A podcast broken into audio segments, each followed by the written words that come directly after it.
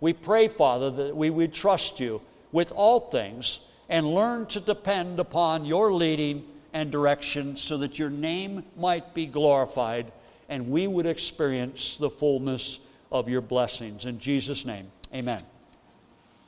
Last week we considered the same story, as you would know if you were uh, here, that God is the dream giver. He's the one that has communicated purpose and meaning to our lives. Most of us are not as much aware of the dream that God may have given as much as we are about the nudges that are in our heart, the desires that begin to flow from us when we look to God, and the blessings and favor that have come our way as we have learned to simply walk with God most of us may not be so quick to say, Let me tell you about the dream God gave me. But most of us could clearly say, I know where I was, and I know where I'm at, and I have a good, strong sense of understanding about where God is leading my life. What's important so much is that you and I learn to not be consumed with the dream or the details of what we sense God wants to do as much as we are consumed with the God who has a dream for your life. It's important to understand that there is a big difference between being fascinated with what God might want to accomplish rather than being fascinated with simply who God is. Recognizing God as the one who has a dream, not only for you and I, but he has a dream for multitudes of people. That as we rest in his dream, you and I can be a blessing to other people. When we think about dreams, some of us might get a little uneasy. When we talk about dreams, some of us might not be quite sure about this. But we all know that in stages of life, for some reason, we were prompted to take a certain job, to pursue a certain career, to establish a certain relationship. You and I were led through the course of events and the circumstances of life that you and I can be assured if we're walking with God, there's a good chance we are fulfilling the dream He has for us. On the flip side, if we've been running from God, if we've dodged Him for seasons in life, if we've been busy, preoccupied with our own imagination and our fantasies and our own dreams, you and I are well aware. Boy, it's rough to run from the purpose and plan or the will of God. Joseph was convinced that what God had begun to impress upon him, he was fully convinced that this is his dream that God gave him and he believed it so much that he told his crazy brothers, I don't know about you, but when God is beginning to work in my life, my brothers are not the ones I would want to tell. I'd have been sold just like Joseph was. I'd have been thrown in a pit. I'd have been mocked and laughed at. As a matter of fact, they quite often think it's quite a joke about the ministry that I have involved myself in, and they could tell you 10 reasons why it's crazy. You and I are well aware of the challenges you and I face when you begin to believe that God's got a purpose and plan for your life. You and I are well aware that when you take your relationship with Christ to be very intentional and sincere, that sometimes it's going to have people rub against us. Well, what do you do when injustice comes knocking on your door? Because here is Joseph, not only having to deal with his brothers and getting them to have a cute little laugh and doing particularly mean things or hateful things, now he begins to be sent, and God begins to fulfill his purpose and plan, and God puts his favor on his life, and God makes sure that when he gets to Egypt, he is going to be second in command. There's only one problem.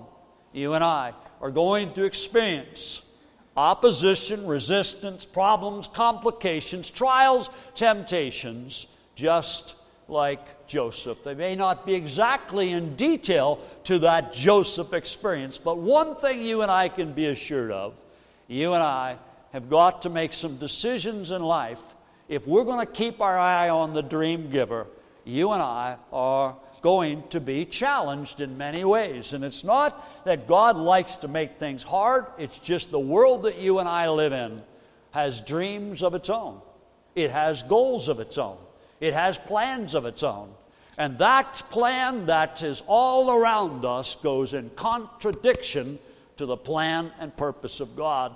It's tough when you and I deal with our own stubbornness and our reluctancy to trust God and His plan for our life, let alone having to deal with some others. My point that I want to look at, and the reason I want to bring this story up again, is because there's some things that I believe we can learn from individuals like Joseph. And there's some qualities about his life that are important for you and I to keep our focus on the dream giver and not be consumed on why isn't God fulfilling his dreams. Maybe I can put it this way. Some of you have become familiar with promises that God has in the scriptures, and you're wondering, why aren't they working? Why don't they happen so easy? Why do they not seem to be fulfilled so quickly? Why is life still challenging or difficult in spite of the fact that I truly have given myself to Christ? Isn't this life supposed to be easier? Isn't it supposed to be sweeter? Isn't it supposed to be better? Or whatever comes into our mind when you and I get consumed by looking too closely at what God is supposed to be doing, you and I are going to get into trouble.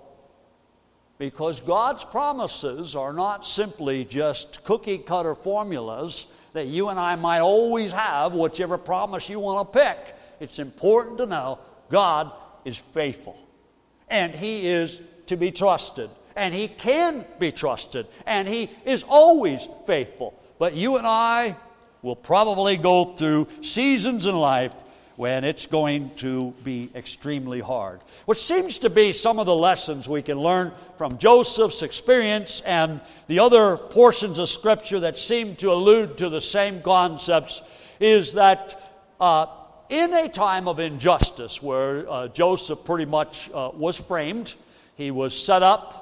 Um, and uh, you're probably familiar with the story as much as as I am as we think about this, it can really be a jolt to our concept of faith. It can be a jolt to our, our concept of God. It can be a jolt to a lot of different things that somehow we need to, to learn from these experiences and to try to understand the beauty of how we can mature and grow knowing God has given us a dream. He's given us a ministry. He's given us a calling. He's given us a place in life. He's given you a sphere of influence. And though you might not see so much about where you're at as a God ordained situation, you and I can be assured of one thing. If your relationship with Christ is as it ought to be, you are where you ought to be. But if we wait around for some greater dream, some bigger dream, more colors, more details, you and I can get into a lot of trouble. So, Joseph, as much as he was proud of the dream that he was given, he was not overly ambitious to try to rub it in his brothers' faces. He just assumed that his brothers would appreciate what God is doing in his life. And that's one of the big struggles that you and I face is in our excitement about what God is doing. You want to share it with somebody. Some people get excited with you, but many people cringe, especially if their relationship is not with the Lord as it ought to be. They're going to experience what his brothers did jealousy. There's going to be that hatred or that uh, intrusion upon them. The first thing I want to mention about what we can learn is to remember your dreams which God gave you are much more to do with God than they are how you and I are going to walk away with more. As much as God's dreams seem to enlarge your view of life, they seem to enlarge your concepts of God's purpose and plan, you and I must humbly learn to realize the dream is more about God than it's about you and I. we think about dreams, we think about callings, we think about places in life, you think about your job, your career, where you work, the people that you bump into. Your world is more about God's plan than it is how you and I might feel or experience life even to this day. Think about it. We go to work, we put up with whatever is involved at work, we go through all the challenges of, of being faithful and committed, but your testimony does more in God's name than you and I would ever imagine. It's really a mission that God has sent us on. And we need to remember that our dreams are really God's dreams. They're just being entrusted to your care and mine. Uh, sometimes our imagination might get us out of uh, whack and we might desire to, to see things differently. But let's turn to uh, the Gospel of Mark, chapter 4. Because one of the first things we need to realize is in the calling that God has for you, in the dream that God is unfolding in your life. When we think about dreams, we have a tendency to think in one color, and that is if it's a God sized dream, I'm not only going to be used of God in a significant, unique way, but I'm going to like it. Sometimes God's dream is a little bit different than simply every day you're going to go to work and think this is the greatest place you could ever be. Every job, every ministry, every moment of influence, there is those moments of joy and there's moments of, oh my goodness. But when it's a God sized dream, when it's a God sized purpose, you're always influencing someone for the glory of God. You're always making an impact. And here is Joseph. He knows that his reputation is at stake, the temptation is there, all the pieces that could create an amazing story of victory or catastrophe, he has his eye on God. And he knows that God has blessed him greatly. He's been entrusted with everything. He says, How could I do such a thing? He remembers that it wasn't so much the dream he kept looking at, that would probably be discouraging. But his eye was on the one who gave him that dream. And he was confident that one that has begun to place a dream in his heart, his focus is to keep his eye on the dream giver. It's difficult when we go through life and we go through work experiences and we wonder about how we thought that this would be such a meaningful a job or a career or whatever it may be, or the circumstances or the family or whatever it is. You and I sometimes can lose sight that it's all about God. Now, in Mark chapter 4, I just want to give reference for a moment here. Mark chapter 4, verses 35 through 41. Familiar, simple story, but it's important to understand that here is a dream that God is, or Jesus is placing in the heart of the disciples. And that dream that he gave his disciples is that they were going to be the first line of influencers. They were going to be the apostles set apart to turn this world upside down for Jesus. And he takes them on a little boat ride, and then there's a little storm, and then the little storm becomes a big storm, and then Jesus is asleep. Mark chapter 4. That same day, evening came. He said to his disciples, Let's go over to the other side, leaving the crowd behind. They took him along just as he was in the boat. There were other boats also with him. A furious squall came up, and the waves broke over the boat so that it was nearly swamped. Jesus is in the stern, sleeping on a cushion, and the disciples woke him and said, Teacher, don't you care if we drown? Every dreamer of God goes through the time when the question comes God, what are you doing? Every one of us goes through points in our life that the dream doesn't look so great. It's not so colorful. It may not seem so appealing. Every one of us goes through times where the questions begin to pop up and the heart begins to get torn and we need to try to understand what happened to the greatness of the dream. When our eye is upon the dream giver, our eye is upon Jesus as he leads and directs. That's really our only hope. And so Jesus takes the storm, he takes their fears, he takes their story, and he begins to show them just a little bit of his glory. He speaks to the wind and the waves, and it's calm.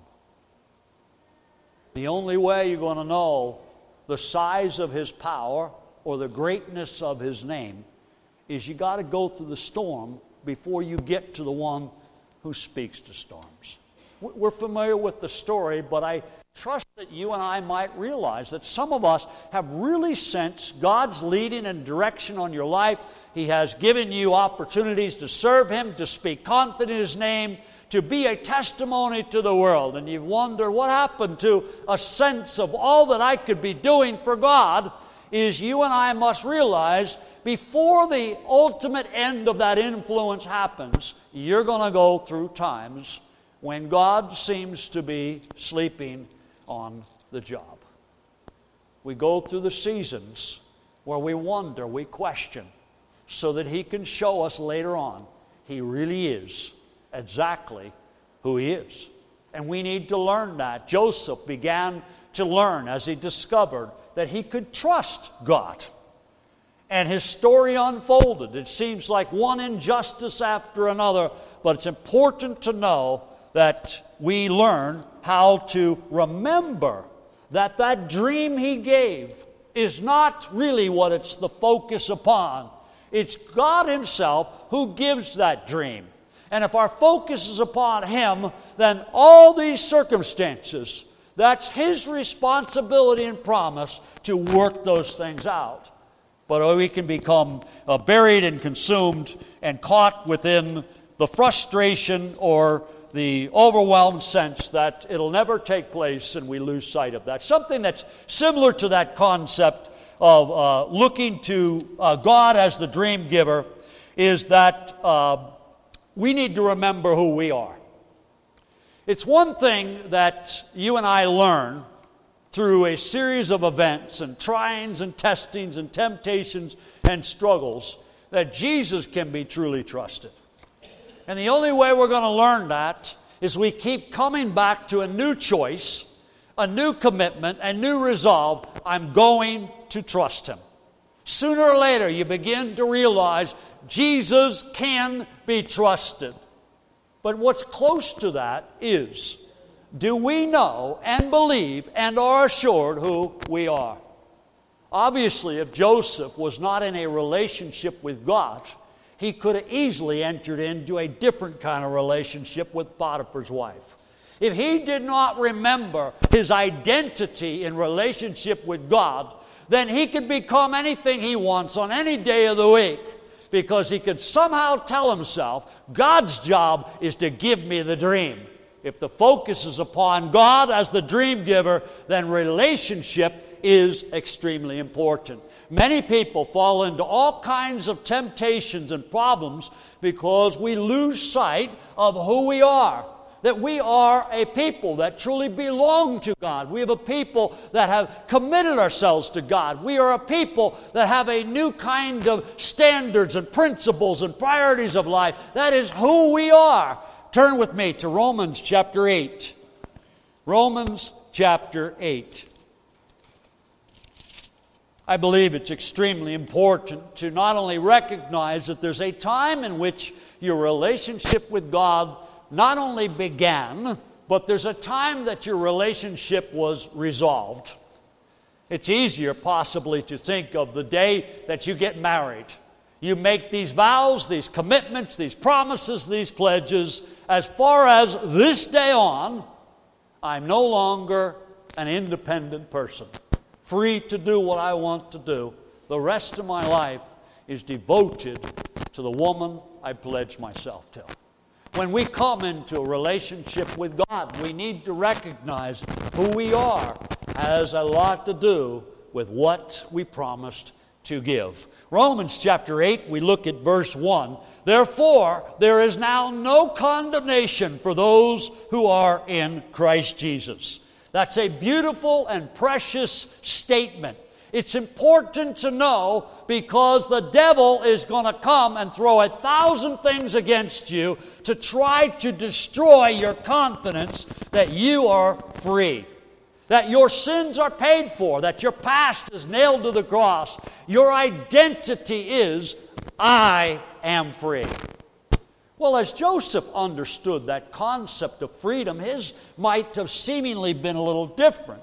He doesn't have quite a history of many kinds of problems. And we could tell ourselves all kinds of things. The important thing is, when Potiphar's wife was there, he understood, I belong to God. Without that confidence of knowing who we are and where we stand and what our relationship with God is about, then it's so easy to experience temptation at all kinds of levels because it hasn't become clear where the lines are to be drawn, the boundaries to be set. Notice in verse 14 through 16 of Romans chapter 8. But those who are led by the Spirit of God are sons of God. For you did not receive a spirit that makes you a slave again to fear, but you received a spirit of sonship and by him we cry, Abba, Father. The Spirit Himself testifies with our spirit that we are God's children. It's important when God begins to lay a burden on your heart, that He begins to impress upon you a ministry and gives you a sphere of influence in the world in which you are currently at. It's important to know who I am.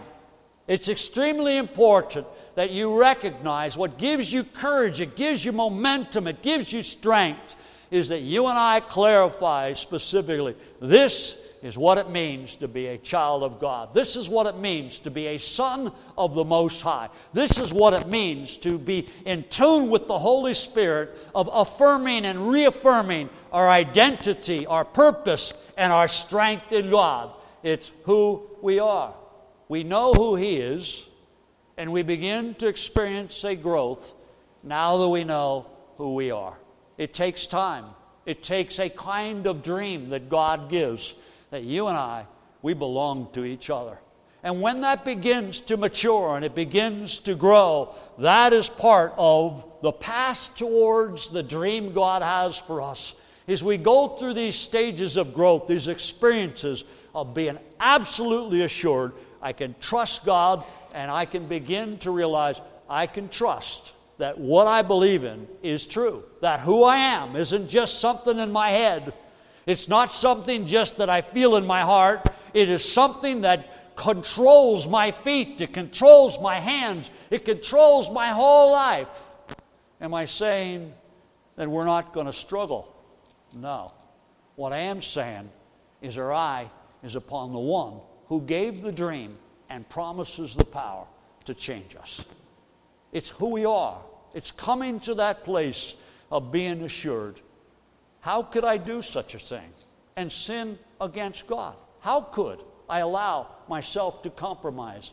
I've given myself to the Lordship of God. Well, Paul goes on to, to speak in, in such lofty terms about this assurance that comes or the strength that comes when you know who you belong to. In verse 31 of Romans chapter 8, what then shall we say in response to this? If God is for us, who can be against us? He did not spare his own son, but gave him up for us all how will he not also, along with him, graciously give us all things? Who will bring any charge against those whom God has chosen? It is God who justifies. Who is he that condemns? Christ Jesus who died. More than that, who was raised to life, is at the right hand of God and is also interceding for us. Who shall separate us from the love of Christ? Shall trouble or hardship or persecution or famine or nakedness or danger or sword, as it is written?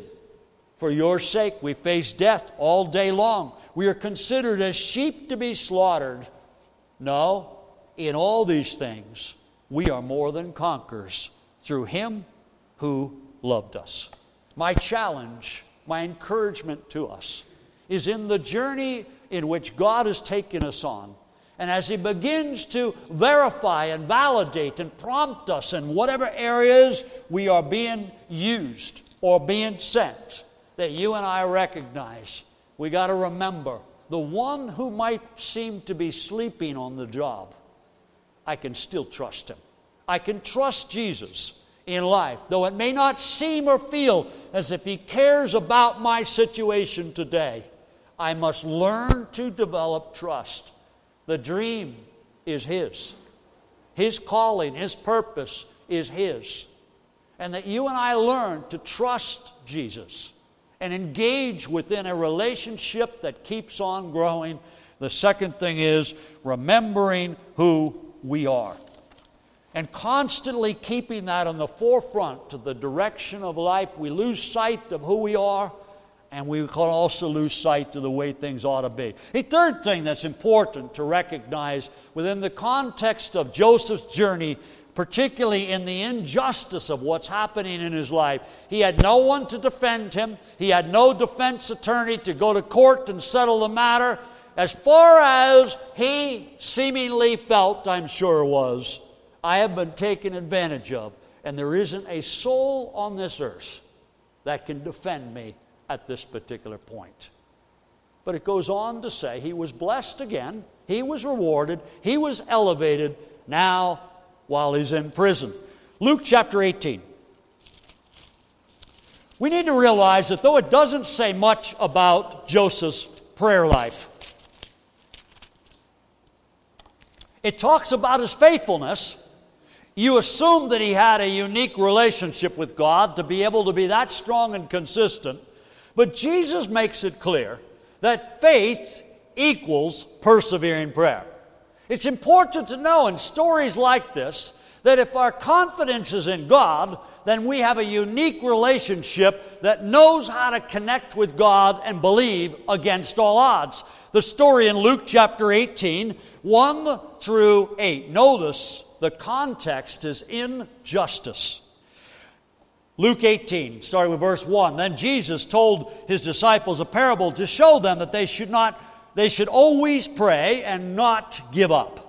He said, In a certain town, there's a judge who neither feared God nor cared about men, and there was a widow in that town who kept coming to him with the plea, Grant me justice against my adversary.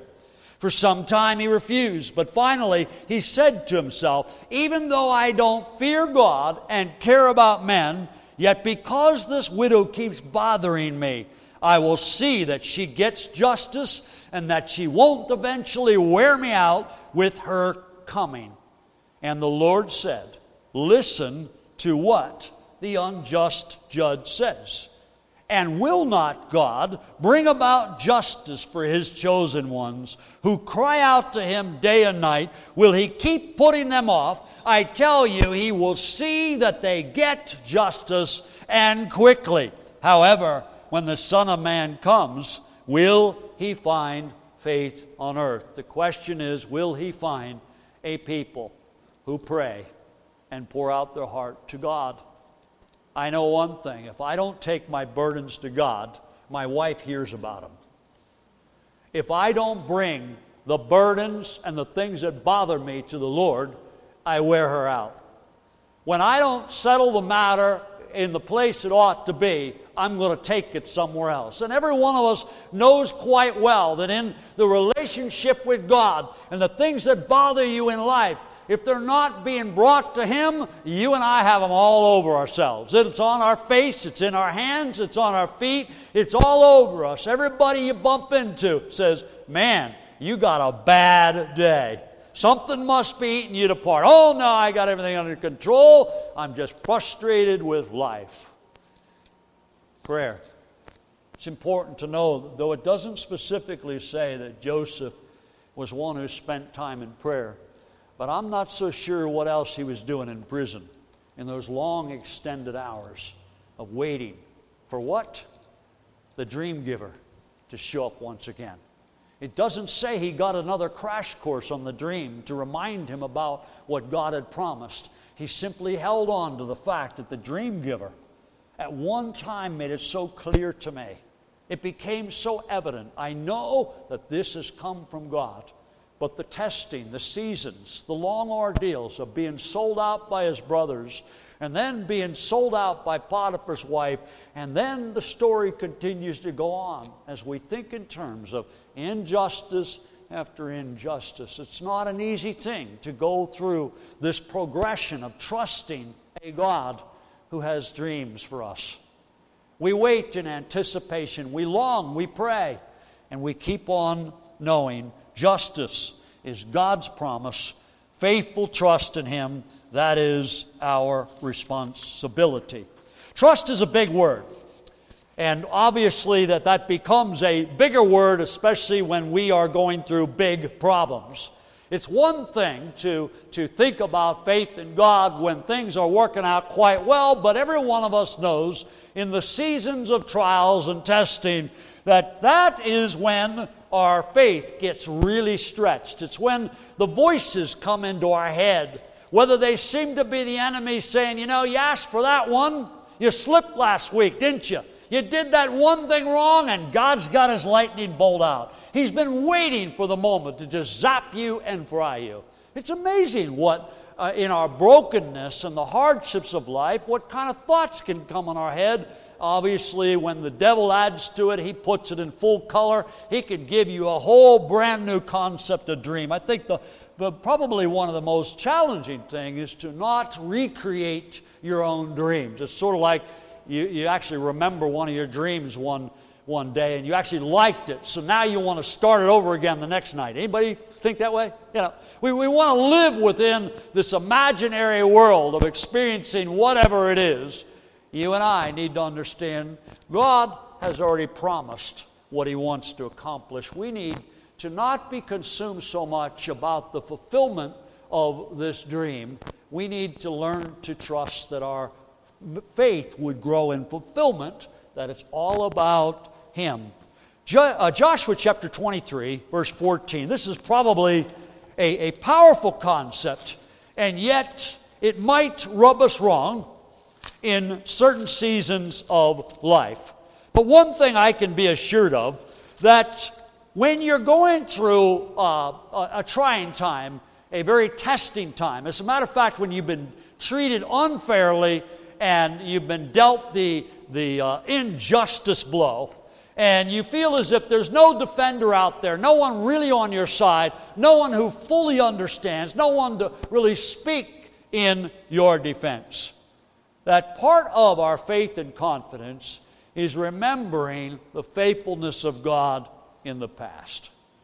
It's difficult, I believe, at times to, to regroup when you're in the middle of a crisis. It's difficult to just have this great faith when fear is all around you whether it's a bad report or a bad report of whatever kind it might be, trouble and hardship is going to rock us if, in fact, we're attuned to the reality of what's really happening. But notice here in Joshua chapter 23 and verse 14.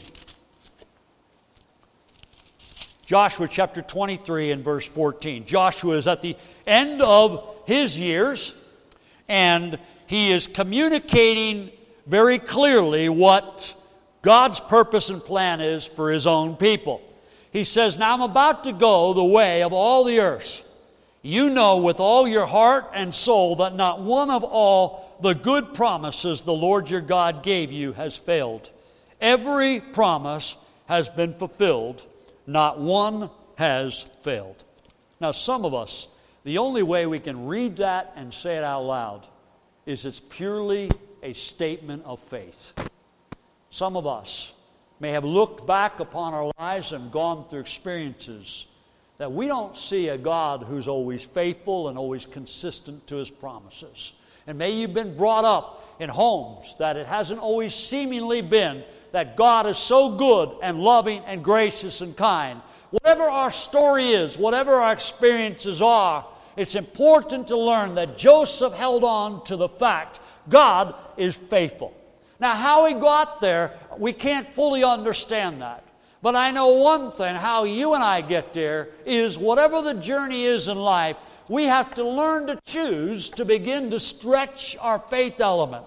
We must learn to choose to take a risk that the God we began to trust a few years ago, I can still trust Him today. And it banks on how many times we can allow His faithfulness and the stories we tell are embedded in our mind and heart so that when the seasons of stretching and the times it seems as if the enemy is winning, you and I have one thing to hold on to. I know, as of these points in my life, God is faithful. One of the key ways that can really enhance that process is you need to learn to associate with people who can tell you flat out, point blank, without question, without blinking, God has been faithful. You asked many people that were some of the beginning individuals that had a burden for this church in this city, and that's the way they talk. They talk about the faithfulness of God. And it's always exciting to meet people who have walked with God for a long, long time and have them tell you, on one hand, the hardships, the challenges, the problems, the disasters of life, but God is faithful. We live sometimes in a world that we're confused over whether God really keeps his promises. We're a little confused. Is he really faithful? When you're going through the thick and the thin, the storms, the trials, the pressures of life, sometimes with the voices that come into our head, the things that laugh in front of our face, we lose sight of because our focus might be too much on the dream we think that God's supposed to give us and lose sight of the God who is the dream giver. God wants to take us through a journey and experience a portion of life. We have no idea who He wants us to minister to, who He wants us to encourage, who He wants us to help. But sometimes our focus can be on what we interpret the dream to mean rather than letting, like Joseph did, the unfolding of a faithful God taking him one step at a time. He's back in prison now in this particular chapter. God's blessed him again. And I don't know about you, but if I was there thinking, God, this is cruel. You put your favor all over me. How did that lady get away with that? It can be tough. It can be extremely challenging when we think in terms of this. One more concept we'll look at in closing, and that's in, in the end of the story in Joseph in Genesis chapter 50. Genesis chapter 50. And verses 16 through 21. Now, as you fast forward this, and if you're familiar with the story, you have an advantage. If not, I'll simply try to fill you in. It's been about, my understanding, 13 plus years that Joseph has either been in the cistern, being sold to the Ishmaelites, or putting up with Potiphar's wife, or being in prison and being forgotten, and ultimately he is positioned to the place the dream was all about. 13 years later. That could be longer. I don't honestly know. Genesis chapter 50, verse 16 through 21. So his brothers send word to Joseph because they figured out his brothers are his brother. They sent word to Joseph, and they're actually scared now because Joseph is really important. Your father left these instructions before he died. This is what you are to say to Joseph I ask you to forgive your brothers the sins and the wrongs that they had committed in treating you so badly. Now, please forgive the sins of the servant of the God of your father. When their message came to him, Joseph didn't laugh, he wept. Think about that. His brothers sold him out. He's gone through some pretty tough years. And he weeps because it was probably the first indication the dream giver has promised. It doesn't happen automatically because you and I discover one day that all the pieces fit together. But what happens is when God has matured us through the hardships of life and we're convinced the dream giver is the one I've given my life to. He weeps. Then it goes on in verse 18. His brothers then came and threw themselves down before him. We are your slaves, they said. But Joseph said to them, Don't be afraid. Am I in the place of God? You intended to harm me, but God intended it for good, to accomplish what is now being done, the, saying of ma- the saving of many lives. So then, don't be afraid. I will provide for you and your children and he reassured them and spoke kindly to them. There's only one way that we will rise to become the individuals God intended is we have to learn to love even when someone got the best of us. And that's what a relationship with God is truly all about, is coming to the place of letting the dream giver accomplish his own dream in our life. We're going to go through injustices. We're going to go through tough times. We're going to go through temptations, trials, all kinds of tragedies in life. The question is can we trust God? And as a result, do we know who we are? Because we trust a God who is bigger than the problems, the hardships, the disappointments, setbacks. God's plan is still going to be accomplished in our life. Sometimes we may make it difficult. Sometimes we may add and make it more complicated. The beauty is, Joseph teaches us by example. God can be trusted.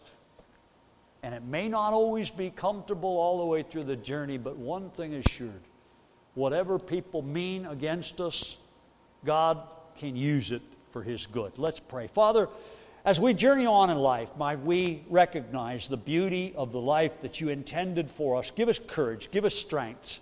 Most importantly, give us the ability to trust you, that you'll use us even before all things are fulfilled. That you can minister to us and through us in the midst of the most difficult situations. Might we rest in you, and may the dreams that you have laid upon our heart May they be, bring glory and honor to you. In Jesus' name, amen. God bless you. Have a great day.